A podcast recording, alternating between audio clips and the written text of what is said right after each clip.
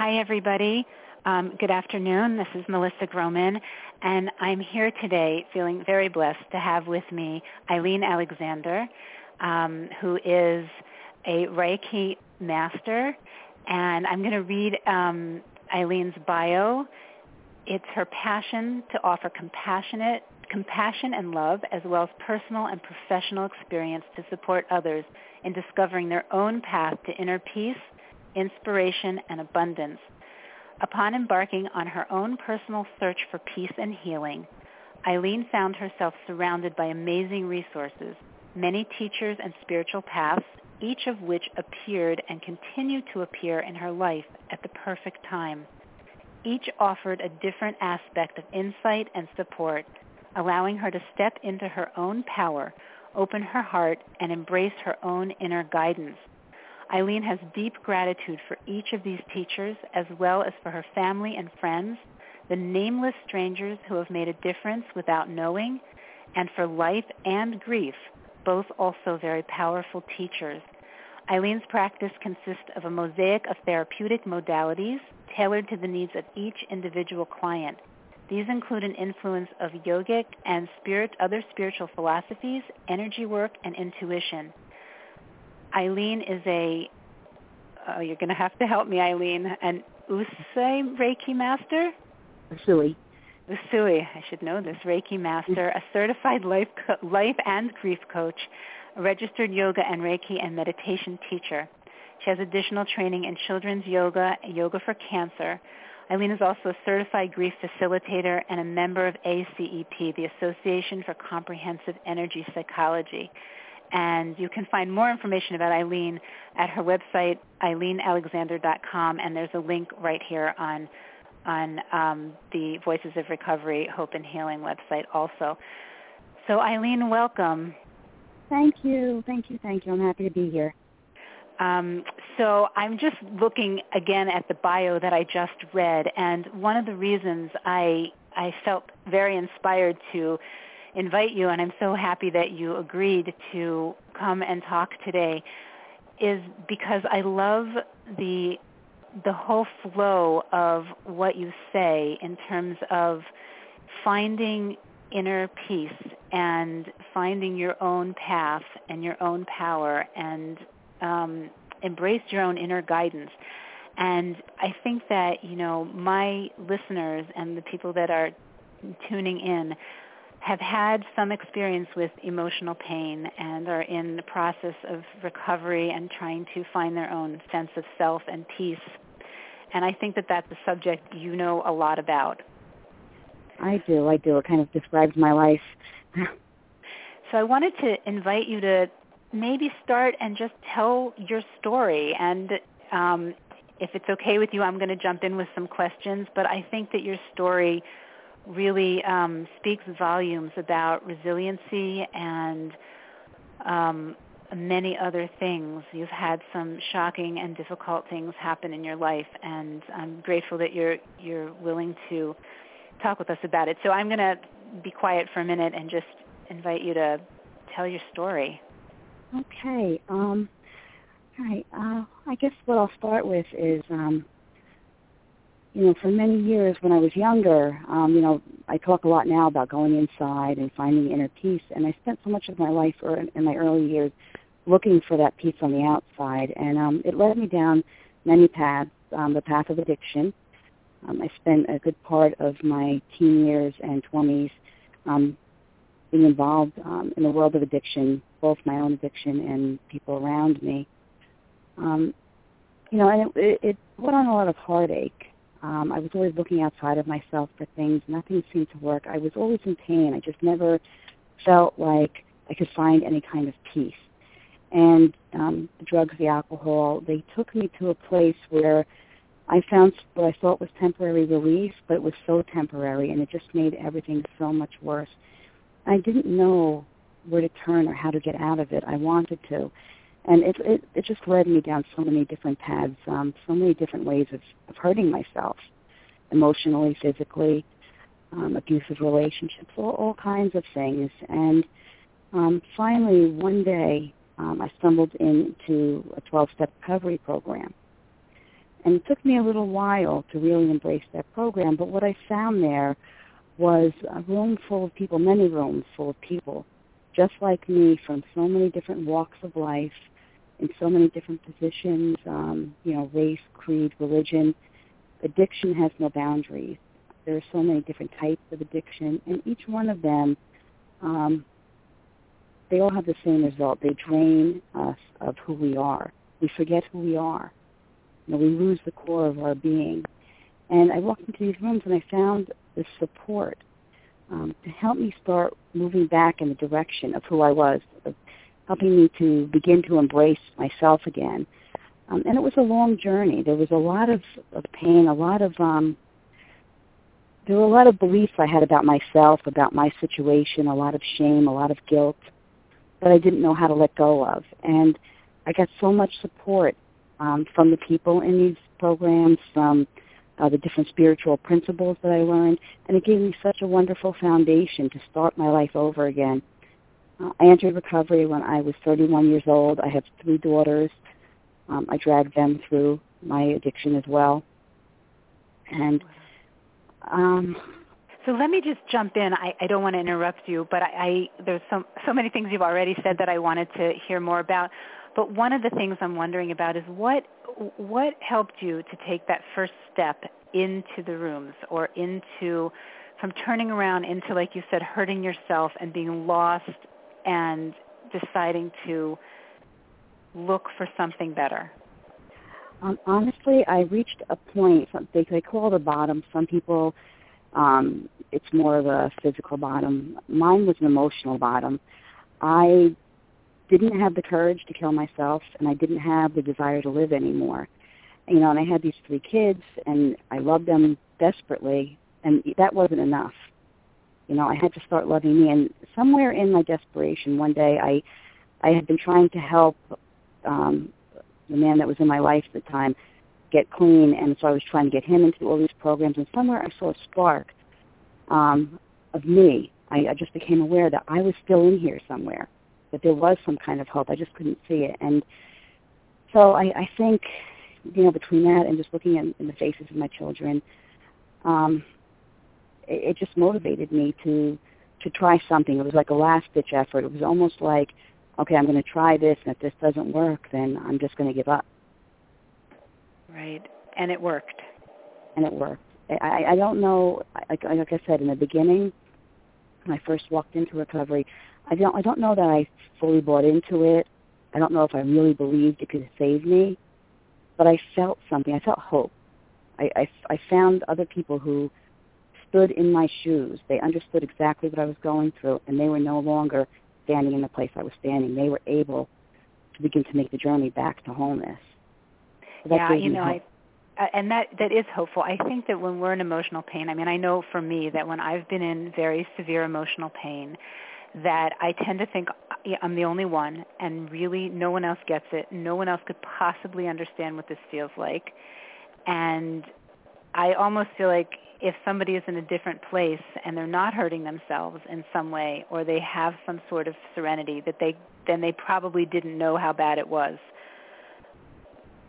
Yeah, exactly. It's so isolating. It's so um it just addiction just it separates us from each other. You know, it made me feel like I was I was so different than everybody else. I forgot that human connection. Yeah. So just to turn us to your story for a minute, or maybe hopefully more than a minute, um, after you were in recovery for a little while, you shared with me that um, the unthinkable happened in your life, and yeah. you're willing to talk about that. I am. I am. Um, yeah, it was actually 16 years into my recovery. Um, I actually no, that's not true. It was 10 years into my recovery. Um, I, um, you know, like I said, I have three beautiful daughters, and um, we had done a lot of reparation on our relationship through the course of our, my recovery. I'm very grateful for that. Um, my oldest daughter had moved to Florida. She was actually a therapist. She was working with families um, and children, and she was going to school for her master's degree, and she um, was living with her husband out there. And she went for a jog one day in a family park, um, at five o'clock in the afternoon, and somebody abducted her off the trail of the jogging uh, trail, and she was murdered. And I received a phone call from my youngest daughter, who happened to be out there with her um, for college orientation, telling me that she was missing, that they found her car and they couldn't find her. And um, you know, I got on the plane and I was out there um, in the wee hours of the morning, sitting in this park, and they found my daughter's body um, that day, the next day when I got there, and I felt like my whole world was spinning out of control. I had gotten to a point in my life, you know, through through different spiritual paths, um, as a result of my recovery, that I felt like my life was in such a perfect place. Everything seemed so perfect. I just couldn't imagine. You know, I could have lived the rest of my life that way. And um, you know, one day, one phone call, and everything's changed. Um, yeah, so that that happened, and you know, when that happened, I felt again like I didn't know if I wanted to live or die. I couldn't imagine. I knew I wanted to live, but I didn't know how. I couldn't imagine how I was going to get past the pain, like how I was going. To, I, I remember sitting in meetings and sitting with friends, and all I would just say is, "I don't know how I'm supposed to do this. I don't know." And by this, I meant live. Um, right. So, yeah. Why it, did it you want to live?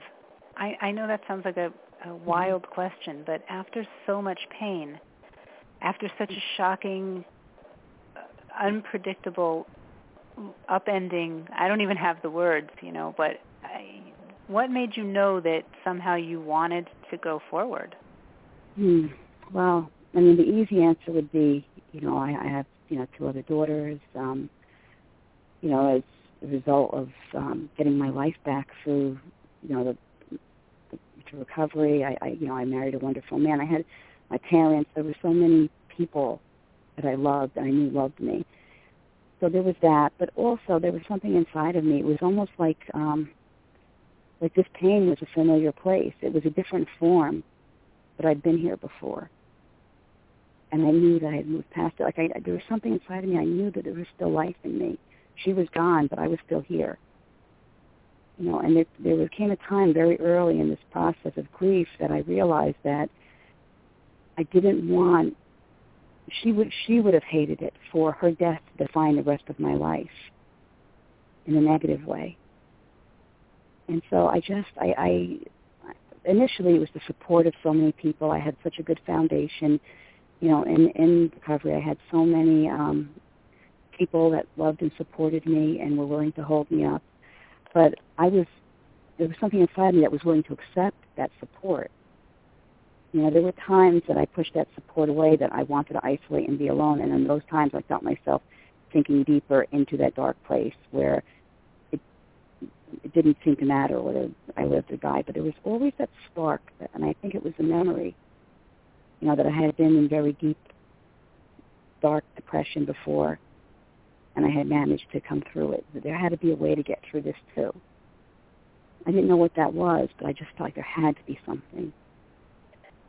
So um, can you say just another few words about that dark place? Because I think that, again, sometimes when we're in it, we don't think anybody else gets it, and you certainly get it. Yeah. Um, yeah, that dark place. Well, I just joy seemed like it didn't exist. I couldn't I couldn't reach out and grab onto any kind of a positive feeling. There was just none of this made sense. I kind of you know how I felt? I felt like life was just a cruel joke. Like I couldn't understand why if there was a God, if there was, you know, anything that I believed in that why they would like, like what what purpose could this serve? How could there be good in this? A question I learned to ask myself through my years of recovery is, what gift can I find in this situation? You know, and you know, negative situations as well as positive situations. And when I was in that black place, there were no gifts. My daughter was gone. She never hurt anybody. She was such a wonderful human being. All she ever did was help people, and she was gone. I couldn't hear her voice. I couldn't talk to her. I couldn't touch her. I couldn't smell her. I couldn't hug her. Like it, it just seemed that none of it made any sense. I just wanted to be gone. I just didn't just didn't make any sense. That that's what it felt like. It just felt like what is this all about? Why even bother? Right. It's a very dark place. And yes. somehow, somehow there was a process that followed. And I know that that process is not a fast process. Um, no. I'm wondering if you could share a little bit about the process. Um, yes. Um, it's an ongoing process. I mean, grief is it, it's a constant traveling companion. You know, we've all had forms of grief in our life, and you know, death is by far not the only form of grief. And so it, it's a process, and, and it's it's something I've grown to embrace as opposed to get over or get through. You know, um, I think what clicked for me was that I, I couldn't change it. She was gone. Death had visited my life in a very personal and close way. And I couldn't just banish it. I couldn't forget about it. I didn't want to. I didn't want to lose her. You know, um, so I realized, like everything else in my recovery, what I needed to do was find a new perspective. And so I believe my journey was a hunt for things that I could embrace that could change my perspective. Not just put a Band-Aid on it, because there was no Band-Aid big enough. Um, a way to embrace this. You know, so what I started to do was I just started to talk to people that it felt good to talk to. That I felt peace. Good isn't the word, peace. I was looking for peace not joy, not happiness, not comfort. I didn't think any of those things were in my reach in the beginning. I was looking for peace. And I was drawn to different things, um, different people, different places, different things. I went to a wonderful spiritual center that I was drawn to for a little while. That led me to look for other modalities, meditation, yoga, and then I wandered into um, this Reiki practitioner's office one day, and what I found was um, through the Reiki, through the meditation, through the yoga, was a way to relieve the anxiety that engulfed me every single day and night. Um, the biggest part of my process was letting go of the fear of the anxiety that I would feel when the sun started to go down. Wow. Could you I, say a little bit more about that? Yeah. What that um, was like? Yeah, it reminded me of the peak of my addiction um, something about the loss of light, like all of a sudden it was nighttime and it felt like nighttime would never end and I would be sitting there just doing whatever I would normally do and all of a sudden my chest, it felt like my heart was going to just pop right out of it. I couldn't breathe and just my limbs, like I wanted to, it sounds crazy, but I, I wanted to kick my legs into a wall to just stop whatever was going on in them. Like I just felt like everything inside of me was moving and I had no control over anything. I used to get in the car at 2 or 3 in the morning and just drive around endlessly for hours because something about just being outside and driving gave me a little bit of relief. Um, I felt so alone. You know, my husband was here. He would have sat and talked to me. I didn't feel like there was anything anybody could say or do. I didn't want anybody to touch me. As lonely as I felt, I didn't want to be held. I didn't want to be comforted. I, I didn't want to be loved. I just, it was just, the anxiety was something that was just, it's so hard to explain. Yeah. I mean, and you you are explaining it, and we know one of the reasons. I mean, even though it's such a, it, you know, it's in the darkness, but again, I think that there is a lot of pain and in in people that and we don't necessarily again really know that there are other people that not only really do understand that place that you were describing but have come out from it um, maybe slowly slowly and through what you're saying through being open to different processes and different modalities which is kind of a cold word but different things coming into your life. Um, and it's not a straight line. My experience with pain and grief has been that it's not a straight line, um, that it weaves and dips and curls back around. And I don't know if that's been your experience as well. Oh yeah, yeah. My the sixth anniversary of my daughter's death um, was June 10th of this year, and you know every year it gets different But I, it, it's funny. Every year, my a friend of mine said to me, "You say that every year. Every year, I get taken by surprise at how the cellular memory works in my body. How, you know, certain times of the day, like uh, on June 11th, at the time they found her, I had my first anxiety attack this year. In I, I think it's been two years since I had an anxiety attack at all, and out of nowhere. And I looked at the clock, and it was right around the time they found her, and it was like I've learned like instead of like it started to scare me and then I reminded myself, like it's okay. This is what happens. It's okay. So I think you learn to ride the wave of grief. That it doesn't necessarily go away, but you learn to embrace it and you learn to use different tools to um to just allow it and not not let it take you over. Those those nights when it would get dark and the anxiety would come on, I remember thinking that day time would never come and if I allow myself to feed into the fear, I could believe again that daytime will never come. And that's when the hopelessness sets in. So one of the things you're saying in terms of tools is that letting the feeling come and letting the feeling go, and it will go, it rides over like a wave, but somehow in some part of our being we don't have to get on the wave or it's like the train comes into the station and we can know it's there but we don't have to get on the train. The train can pull back out of the station and that that coming and going is something that you've come to trust that the feeling won't take over and stay it will recede exactly yeah it's like i've learned to become an observer of what's going on inside of my body instead of being swallowed by it yeah, and how does that how does that come to be? That sort of being able to not react to all of our feelings. What do you what do you think makes that up? Um, I think it was definitely like I, I, I followed I just followed my intuition as to where to go. I didn't even know that's what I was doing at the time, but I think I, I took a little piece of each of the places that I visited, the people that I met, the little techniques that seemed to work for me, um, meditation. There was a beautiful meditation that I've learned over the years that helps me so much when I'm feeling something like that. Um, what we tend to do is think we need to move away from it, and so we move away from our feelings. And yeah. we think we're moving away, but what we're really doing is stuffing them down, or at least that's what I was doing, stuffing them down, and they were just waiting to explode.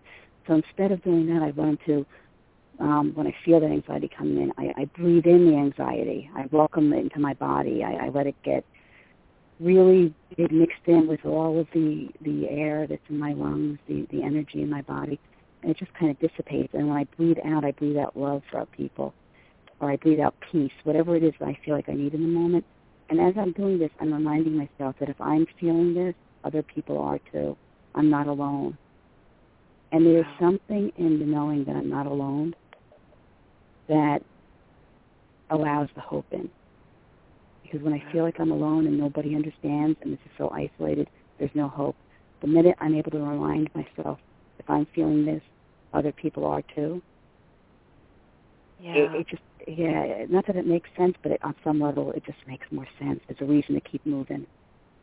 It it does make sense, and you know, one of the things that you said earlier that I wanted to come back to was that you accepted support and I'm guessing that that means you accepted support from, well, I know that you got support from various different places, but that you had the idea that you weren't in fact alone and that you could let those things in as a tool to decide that, yes, you would let in what supportive, positive, understanding people were willing to give you. Yes, absolutely. And, and you know, I found the more that I became willing, um, again, my intuition kicked in, and I, you know, I, again, looking back, I know that it was my intuition back then. I don't know if I realized it then, but, but so that I would, I could, I, I would sense who it was okay to open up to, and there were so many people, and they weren't, they weren't necessarily the people that I thought, if I logically thought about it, I would let in. You know, um, it wasn't necessarily my closest friends. They were just people who would come and talk to me, and you know, had some experience for me in this area or in other areas. They just felt right, or they listened. People that listened, they listened to what I had to say, and I knew they were hearing me, and so it was easier to hear them. And a lot of the people that I ended up listening to, they didn't necessarily tell me things that I wanted to hear. They didn't try to make it all better. They they supported me in finding the answers inside of me. They they they supported my strengths. They didn't look at me as this crippled, grieving woman, you know, this this emotionally crippled, you know, person inside. They looked at me and they saw my strength and they drew that out from me. They allowed me to step into that. You know, I think that is so key and I'm so just moved that you're saying it and I want to really highlight it. And you said before a few minutes ago about intuition and the idea that you have this in you. We have a healthy self. We have an innately healthy self and an intuition that works. And when it's clouded by addiction and and also when we're in emotional pain, it's harder to access that intuition. But when you were understood and you were open to being heard and to having people be with you, that sort of like the blocks got removed. Is that what you're saying? And the intuition, your own intuition, your own healthy intuition was able to come forward. Yeah, exactly. It's, it's like these people held a space for me to be who I really was inside. I forgot who I was. I forgot how strong I was. I forgot the power of being able to change my perspective on anything, even death. I felt I was a victim, and then all of a sudden these people held a space where I wasn't a victim anymore. And we do have that power in a subtle way. We really have that power to change how we experience things and how we think about things. We just absolutely do. I mean, perspective is everything, and and also accepting feelings is so important too. I think to you know I've learned things like sad isn't bad, and grief is an emotion, just like joy is an emotion. They're all necessary. Right. It doesn't mean that we won't feel or feel difficult feelings. It means that we'll be able to be with them in a new way. Exactly. And and, and the more I let myself move through them rather than try to stop them, I found that I was able to move through them much more quickly. Like there, it wasn't, you know, I, it wasn't the nails, like you know, trying to hold on. You know, I just kind of like went through it, and I found that in a lot of cases that by trying to avoid my feelings, causing myself so much more pain. Yes, that fighting and avoiding is not the route, and certain and hurting ourselves in various ways also isn't the route, even though it seems like a possibility for short-term relief, that it really isn't, that there is a different way to do it. Yeah, absolutely. Because yeah, because when you're stuck there, it seems like I mean, you know, when I talked about like wanting to kick my legs into the wall, I think that was it. It was almost like somehow I thought if I did something to feel some kind of physical pain, that it would do something that would somehow help me. Like I somehow hurt myself physically. Yes. Would do something with this emotion, and you know, it just so was not the case. But it, it made sense at the time. You know, it made sense at the time. Right. You know, and I, I'm speaking of time. I feel like we could we could talk all day. There's so many things that you said that I was noting that I want to come back to, but one of the main things I want to make sure we get to is your practice of Reiki and mm. how that has helped your healing and what it is. And I myself have experienced Reiki with you, and it was a transformative experience for me with um, a grief that had been in me. And I, I can't um, say exactly what shifted, but something shifted for me, and I I would love to hear your thoughts on Reiki and to educate us a little bit about what it is. Absolutely. Um, yeah, Reiki, like I said, I stumbled in on it. Um, a friend of mine had gone to a Reiki practitioner, and at that point I was trying anything. And I was like, I'll go, I'll see what it's about. If I like it, I'll go every once in a while. And I walked into this woman's office, and I laid on that table, and, you know, what I experienced, well, let me, well, first let me just explain a little bit about Reiki, just very generally. Um, Reiki is a very gentle, hands-on, ancient technique that's used to accelerate the body's natural ability to relax, to reduce stress, and to really heal itself on all levels, physical, mental, emotional, spiritual. Um, it's, it's non-invasive. It's very safe for everybody. It's very gentle. Um, you just lay on a on a on a uh, massage table, fully clothed, and um, it's just a gentle touch by the practitioner. And basically what it is, it's a channeling of more of the energy that's already running through our body into our bodies. Um, our bodies, like everything else, run on energy. And there's seven major energy centers in our physical body, you know, there's chakras. You know, and we live in such a hectic world that um, many of us spend large parts of our day rushing about in fight or flight mode, which really is just supposed to be a mode that we, you know, that we click into when we're in danger. But we, our world is so hectic and so stressful, we live there. And stress causes the energy in our energy centers to drain. So it's kind of like um, when you're working with a rechargeable battery. You know, when the battery, when the energy center is low, the object that's running on that battery can't function properly. It's slow, it's sluggish. When our energy centers are running on low energy, they become slow and sluggish. They don't function properly. They become unbalanced, and our energy flow gets blocked. And these blockages show up as things like anxiety, depression, grief, insomnia. They just intensify everything. So Reiki simply relaxes the body and allows it to go back to its natural state, which is perfection. It, it, it's health, it's well-being, it's balance. So what I experienced when I laid on the table, and, and you know, it's that, then that's the best way I can explain Reiki. But really, the only way to understand Reiki is, is to experience it. Um, when I laid on the table, I don't know. I just I felt these sensations running through me. I felt this release at one point. I cried. My first session, I just cried and cried and cried like I hadn't cried in so long. And I felt something inside of me just shift, just shift. It was like these mental blocks, these re- resistance that I had to moving through my grief process just melted away. It just blew my mind. Wow. Um, and the next thing I knew, I was, you know, I, I was going back there regularly, and I embraced Reiki. I, I uh, learned Reiki. Now I teach Reiki also. Um, it's something that everybody and anybody could do. It's something that's a part of us. We just forgot it. We just forgot how to self-soothe ourselves. We forgot how powerful we are.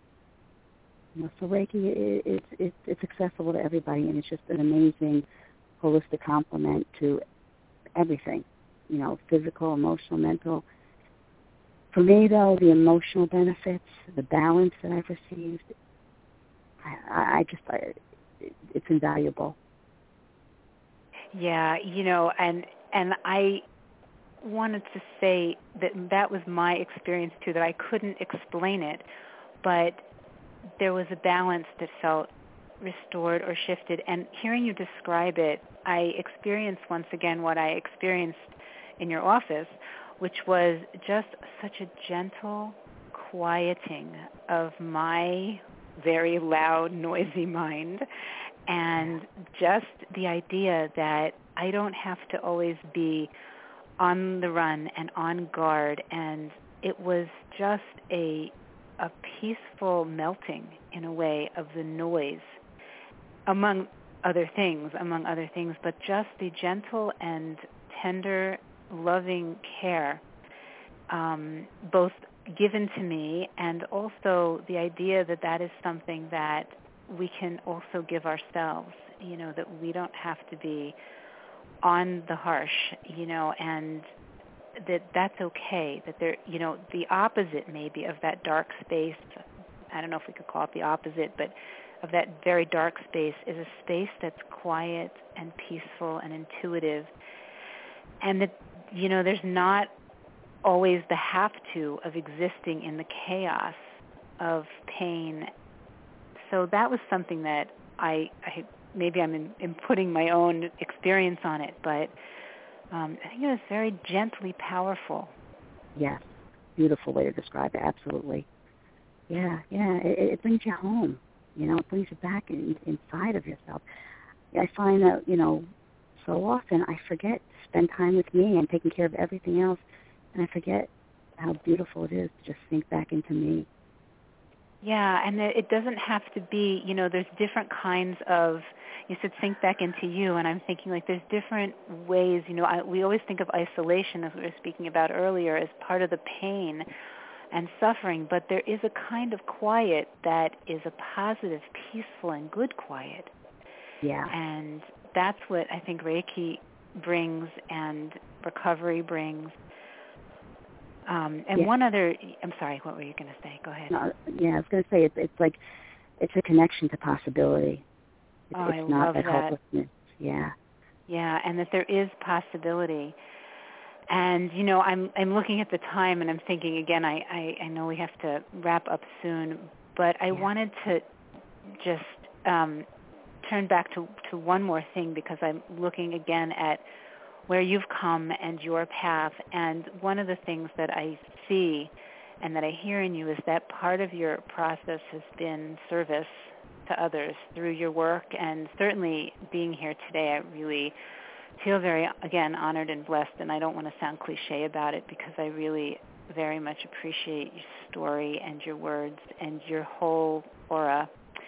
Um, and I see that you do service. By service I mean that you are passing along the message and Yeah. I thought maybe you could just say a few words about that before we wrap up Yeah. Um, I mean, for me, service is what I give, I get back a hundredfold. Um, I still, I'm still involved in the 12-step fellowship after 22 years. I still sponsor women and help guide them along this path, help them find their inner guidance. But I also, um, I'm a member of um, a wonderful organization, um, Kula for Karma, which brings yoga and Reiki and meditation into different facilities, um, rehabs, cancer centers, um, all different facilities. And I also facilitate this wonderful grief center called Good Grief. Um, little plug here. yes please And, plug yeah, in Morristown. Um, and it's this wonderful grief center for children and their families who've lost either a parent or a sibling. Um, and they they really um, they have these great uh, age-oriented groups from young children, three to five, I work with three to five-year-olds there, um, all the way up Wow. to adults, and I, I facilitate um, there monthly. Um, and I just, it, it's amazing. You know, you touch the hearts of these children. You teach them to grieve properly. You teach them the value of going inside at such a young age, and you know they don't have to go through this like like I did, um, like so many other people do at an adult age or a teenage. You know, if they grow up with knowing that it's okay to feel, that it's okay that you're not alone. wow So, um, yeah. Powerful. So and that, I just want to plug Good Grief again. And does Good Grief have a website? yeah, they do it. It's um, goodgrief.com. Yeah, and they have- Goodgrief.com. Okay, good. Yeah. Yeah, and they have another facility also they opened up last year in Princeton, which is uh, growing rapidly too. So, really a great program. Wow. Okay, that's it, that's good to know. I'm actually a little bit familiar with Good Grief, so I'm I'm uh, so happy that it came up and that you mentioned it. And I want to thank you again. And before we before we really wrap up for good, um, if there's anything that you want to leave us with in terms of what to do when you're struggling and looking, and you know any any nutshell wrap ups. Oh, I think the most important thing is to really be kind to yourself and to you know, just just be open. I mean, we know what's good for us deep down inside, underneath all that mess, underneath all that pain. You know, reach out a hand and just see what reaches back, and just grab onto it. Wow, that is um, super. And Eileen, I really, I again, sincerely, I can't thank you enough for sharing your story and your wisdom with us. And yeah, Yeah, I want to thank you so much. It was it was really a privilege and an honor to be able to share this. I, I you know, sharing is how we how we heal. yes, I. It is healing. It's healing to talk and to share, and like you have said a few times, as to not do it alone. We don't have to do it alone. No. So, um, just to remind our listeners that you can find Eileen at eileenalexander.com, and there's a link right next to this recording on the site. And please visit her. Okay. Thanks, Eileen. Thank you.